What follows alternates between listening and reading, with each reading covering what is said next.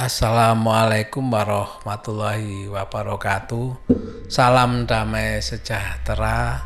Semoga semua tetap diberikan kesehatan, dijauhkan dari segala uh, penyakit, khususnya uh, wabah COVID-19 yang saat ini melanda dunia kita. Di dunia maksudnya. Tidak lupa hindari uh, penyebab dari kita terserangnya wabah tersebut. Salah satunya social distancing, eh, jangan terlalu bari jarak eh, apabila berbicara dengan seseorang minimal satu setengah meter kalau bisa. Selalu pakai masker, jangan bergerombol, jangan berkumpul dengan banyak orang. Mudah-mudahan dengan begitu kita bisa aman dari serangan wabah tersebut. Bagi yang belum subscribe jangan lupa subscribe ya. Uh, jangan lupa komentar dan like-nya biar makin rame uh, dongeng tengah malam. Yang di Spotify jangan lupa juga follow. Kalau ingin komentar yang di Spotify mampir ke YouTube ikut komentar untuk menyampaikan si hello ke Pak D. Oke, kita lanjutkan kali ini eh, saya akan membawakan cerita kiriman dari Mas Setiawan. Mas Setiawan ini pernah ngirim cerita yang di Jepang itu ya. Jadi Mas Setiawan yang dari Hiroshima ini, yang dulu menceritakan tentang perjalanan ke temannya itu di Jepang. Lah yang diceritakan Mas Setiawan ini adalah kejadian ketika waktu masih SMP.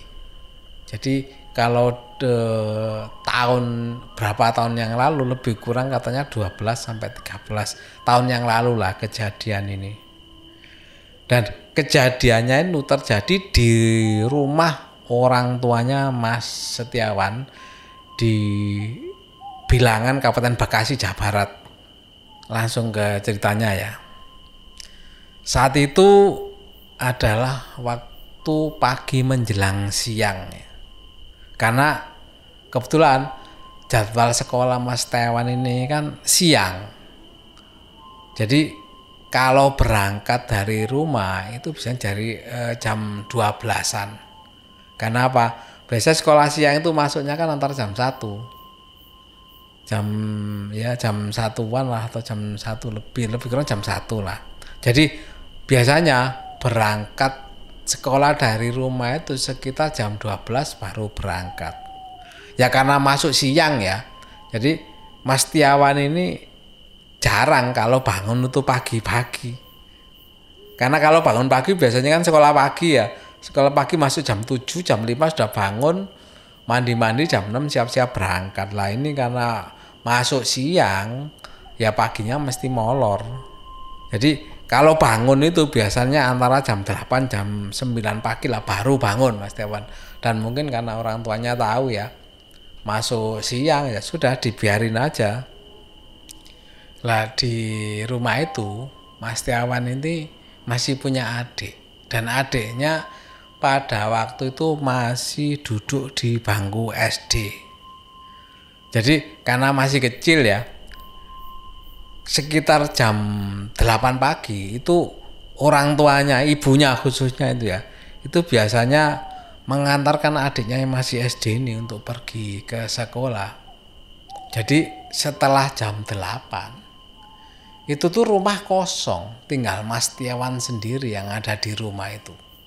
Sampai nanti ibunya eh, pulang mengantarkan adiknya, baru ada temennya Mas Tiawan dan e, bisa digambarkan kamarnya Mas Tiawan ini itu ada di lantai dua jadi kalau pagi karena kan di lantai dua ya kalau pagi ada aktivitas di bawah seperti ibunya menyiapkan adiknya bekal atau menyiapkan persiapan adiknya berangkat sekolah lah jadi itu terdengar semua dari lantainya Mas Tiawan lantai atas ini.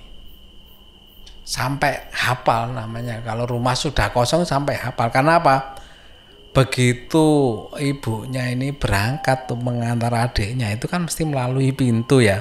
Jadi kalau pintunya itu eh, berbunyi, pintu rumah berbunyi, ya, anggaplah dibuka terus ditutup lagi dan pagarnya itu kan denger ya dikunci dari luar ibunya kan berangkat itu menandakan bahwa mereka sudah pergi dan tidak lama setelah itu terdengar bunyi motor yang menandakan bahwa ibunya sudah benar-benar berangkat mengantar mengantarkan adiknya untuk ke sekolah. Itu adalah kegiatan harian selama musim sekolah ya. Jadi hafal betul Mas Tiawan ini. Begitu sudah berangkat semua berarti rumah ini kosong, tidak ada siapa pun hanya Mas Tiawan yang tinggal di rumah. Karena apa? Sebentar lagi Mas Tiawan kan mau bangun. Mereka berangkat, semua Mas Tiawan baru bangun untuk melaksanakan aktivitasnya sendiri. Lah, hari itu hari itu seperti biasa. Ibunya siap-siap berangkat sampai uh, nutup pintu pagar dan naik motor. Begitu motornya itu semakin lama kan semakin menjauh kan bisa dibayangkan suara motor dari depan rumah itu semakin jauh kan suaranya semakin eh, kecil. Tak lama setelah suara motor ibunya itu pergi menjauh, Mas Tawan ini mendengar lagi bahwa terdengar dari anu ya kamarnya lantai dua ya itu mendengar suara kunci pintu rumahnya itu dibuka. Dan Mas Tiawan ngira itu ibunya kembali pulang. Karena nggak ada siapa lagi. Dan itu nggak biasa gitu loh. Baru kali ini Mas Tiawan mendengar loh kok pintunya kuncinya kok dibuka lagi? Seperti ada yang masuk. Tapi Mas Tiawan karena kan apa namanya nggak biasa ya dan nggak memperhatikan itu. Mas Tiawan nggak mendengar suara orang masuk ibunya masuk. Tapi yang membuat aneh katanya Mas Tiawan itu suara kunci pintu yang tadi itu ya itu seperti dimainkan. Jadi pintunya itu seperti dikunci-kunci terus. Jadi seperti dibuat mainan gitu loh. Dan apa pembukanya itu? Pembukanya seperti kayak mau dibuka gak jadi kayak jadi suara ceklak ceklak ceklak ceklak itu terdengar. Bahkan sempat Mas Tiawan waktu berpikir apa itu mungkin maling ya? Karena kalau memang diingat ibunya kan sudah naik motor suaranya sudah terdengar agak menjauh. Dan Mas Tiawan tidak mendengar ada suara motor mendekat lagi. Apalagi gak mungkin lah mengantar sekolah oh, sampai sekolah langsung balik itu waktunya nggak secepat itu. Jadi Mas Tiawan mikir apa mungkin ada maling gitu loh. Karena yang di rumah ini kan Mas Tiawan sendirian. Karena sendirian, Mas Tiawan otomatis kan eh, maksudnya punya inisiatif kok ngecek jangan-jangan kan maling beneran kalau maling beneran kan berabe jadinya kan gawat gitu rumahnya dimasuki maling akhirnya karena eh, mau nggak mau harus ngecek Mas Tiawan harus turun untuk memastikan ada orang lain nggak yang masuk selain ibunya jadi akhirnya Mas Tawan ini eh, berinisiatif untuk turun ya.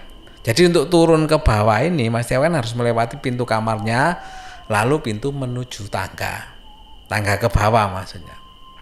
Saat sampai di tangga otomatis Mas Tawan kan melihat sekelilingnya di lantai satu itu. Dan waktu melihat di lantai satu itu Mas Tiawan tidak melihat siapa pun, satu orang pun. Bahkan kondisi pintunya ya masih tetap tertutup e, seperti waktu ibunya pergi ya, kayak terkunci tertutup gitu loh. Mas Tiawan noleh kanan kiri, tidak ada kehidupan sama sekali di lantai satu itu. Bahkan juga diperhatikan lampu-lampu pun tidak ada nyala sama sekali. Tapi walaupun tidak ada lampu yang menyala, tapi di bawah itu masih terlihat terang karena apa? Karena kan diterangi dari jendela. Karena kebetulan waktu jendelanya kan tidak ketutup eh, sama korden. Tapi sebenarnya ada sih ruangan yang agak gelap ya, yaitu dapur. Dan dapur ini tepat berada di bawah tangga di mana Mas Tiawan ini berada. Pas Mas Wawan itu berada berdiri di tangga itu, tiba-tiba dia melihat uh, sosok bayangan. Jadi dengan posisi masih berdiri di tangga itu, Mas Tiawan tuh melihat sosok bayangan hitam itu tinggi. Begitu tingginya ya sampai bukan setinggi manusia normal. Itu tinggi tinggi nggak nggak apa ya? Tinggilah lebih dari manusia lah, manusia pada umumnya lah. Dan bayangan itu berjalan menuju gelapnya dapur. Dan melewatnya itu tetap tepat berada beberapa sentimeter di bawah kakiku. Maksudnya kakinya Mas Tiawan ini. Dan bayangan itu lewat begitu saja. Tak begitu bulan juga tak uh, tidak cepat lah. Jadi layaknya itu manusia yang sedang berjalan hanya saja begitu tinggi bayangan itu untuk ukuran manusia. Lalu setelah melewati itu menuju ke gelapnya dapur, itu hilang. Jadi menghilang di kegelapan di dapur itu.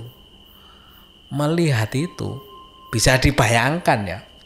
Mas Setiawan itu ya siapa yang nggak takut gitu loh melihat bayangan hitam lagi sendirian di rumah melihat hal seperti itu. Ya Mas Tiawan takut gemetar. Kakinya itu sampai gemetar.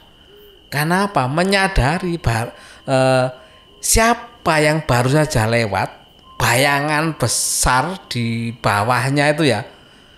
Dan karena saking takutnya itu akhirnya Mas Tiawan mencoba kembali ke kamarnya dengan setengah berlari. Ya siapa yang ya panik lah yang lihat bayangan seperti itu. Dan sesampai di kamar ya bisa dibayangkan. Ya Mas Ewan gak berani turun lagi untuk ngecek ke lantai satu. Siapa yang berani melihat sosok seperti itu? Pasti mengulangi kembali di lantai satu melihat sosok itu. Akhirnya ya sudah Mas Tiawan tetap di kamar di lantai dua namun Mas Tiawan di kamarnya itu dari atas itu masih terdengar suara pintu yang dimainkan kuncinya. Jadi seperti waktu awal-awal tadi. Jadi pintunya itu masih dimainkan uh, seperti dimainkan ceklak ceklak ceklak itu terdengar berulang-ulang itu. Dan tidak hanya sampai di situ. Yang paling membuat lebih merinding sebenarnya ya tiba-tiba terdengar bunyi televisi itu menyala sendiri.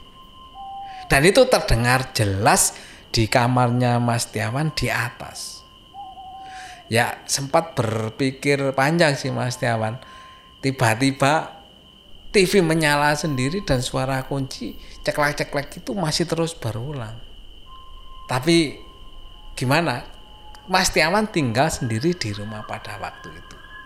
Dan seandainya terjadi apa-apa, ini kan walaupun tadi lihat bayangan itu, tapi kan Mas Tiawan masih khawatir jangan-jangan ada pencuri bener di di bawah karena takut nanti disalahkan atau dianggap pengecut ya sama uh, orang tuanya atau adik-adiknya. Akhirnya Mas Tiawan ya mau nggak mau dia harus memberanikan diri untuk melihat lagi ke bawah, ngecek lagi ke bawah. Bahkan dalam hatinya Mas Tiawan, turun ke bawah ini adalah sebuah misi bunuh diri. Karena apa? Ya, ya rasa takutnya ya belum hilang lah. Tapi karena mau nggak mau harus akhirnya ya sudah Mas Tiawan sambil anu ya membawa buku-buku yang berisi surat-surat uh, pendek ya yang ya di, dibaca sebisanya karena kan ya belum hafal juga. Akhirnya sambil komat kamit membaca surat-surat yang dia hafal mencoba untuk menuruni tangga pelan-pelan. Dan sambil melihat dari tangga bahwa benar TV-nya itu memang benar-benar menyala. Tapi pintunya itu masih tertutup rapat tidak terbuka. Padahal jelas-jelas didengar dari atas bahwa suara pintunya itu kan dimainkan lalu dibuka. Karena masih ya, rasa takut ya. Akhirnya Mas Tiawan itu lari ke arah TV yang ada di ruang tamu ya dan mematikan TV tidak lewat remote. Jadi tombol power di TV itu dimatikan agar tidak menyala lagi. Karena apa? Karena kalau lewat eh, remote atau apa itu kan mungkin tak apa namanya program timernya itu kan bisa jadi timer ternyata satu menit bisa nyala lagi. Akhirnya ya sudah, akhirnya dimatikan lalu dicek lagi pintu-pintunya itu ternyata masih terkunci dan juga melihat dari jendela itu kan melihat pagarnya ya. Dari jendela itu bahwa pintu pagarnya pun itu juga masih terkunci. Karena ini dianggap hal yang tidak masuk akal ya. Yang yang bikin menakutkan terus siapa yang makan itu semua ya? Ya sudah akhirnya buru-buru Mas Tiawan lari sekencang-kencangnya ke kamar lantai atas tanpa menggubris bahwa yang e, nanti dia kan waktu tangga kan melewati dapur yang gelap itu. Ya sudah, lari aja langsung masuk ke kamar. Begitu masuk ke dalam kamar, gak lama tiba-tiba TV di bawah yang tadi dimatikan itu ya, itu menyala lagi Padahal saya ceritakan tadi Pak, bahwa waktu ke bawah mematikan TV itu bukan lewat remote, tapi tombol power yang ada TV itu dimatikan. Dan remote pun tidak bisa bekerja karena apa? Off sudah. Melihat kondisi seperti itu, selain takut, Mas Tiawan akhirnya juga jengkel gitu loh ya takut takut tapi jengkel juga gitu loh. Padahal jelas-jelas TV tadi dimatikan hidup lagi. Akhirnya ya sudah sambil ngedumel dalam hatinya sendiri Mas Setiawan ya. Itu ya mau nggak mau berani turun lagi untuk mematikan TV dan segera lari ke kamar lagi. Sampai nggak lama kemudian akhirnya ibunya benar-benar datang membuka pintu itu ibunya pulang. Betapa legahnya akhirnya Mas Tiawan mendengar ibunya ada di lantai satu ya yang akhirnya membuat keadaan Mas Tiawan jadi membaik. Karena apa? Karena sekarang nggak sendirian lagi dan tidak ada gangguan lagi begitu ada ibunya itu. Dan itu adalah awal-awalnya Mas Setiawan ini mau apa mempunyai pengalaman mendapat gangguan-gangguan yang di luar akal manusia atau dari gangguan-gangguan makhluk di luar manusia. Dan di sini Mas Setiawan juga mencapai menyampaikan akan menceritakan lagi pengalaman-pengalamannya uh, di dalam kamarnya. Itu tadi eh, cerita dari Mas Tiawan mudah-mudahan ceritanya nanti bisa segera dibacakan di dongeng tengah malam ini yang dibawakan sama Pak D ya. Mudah-mudahan bisa segera nanti eh, ditayangkan. Terima kasih mudah-mudahan eh, bisa terhibur semua pendengar dongeng tengah malam. Cukup sekian dan saya akhiri Wassalamualaikum warahmatullahi wabarakatuh.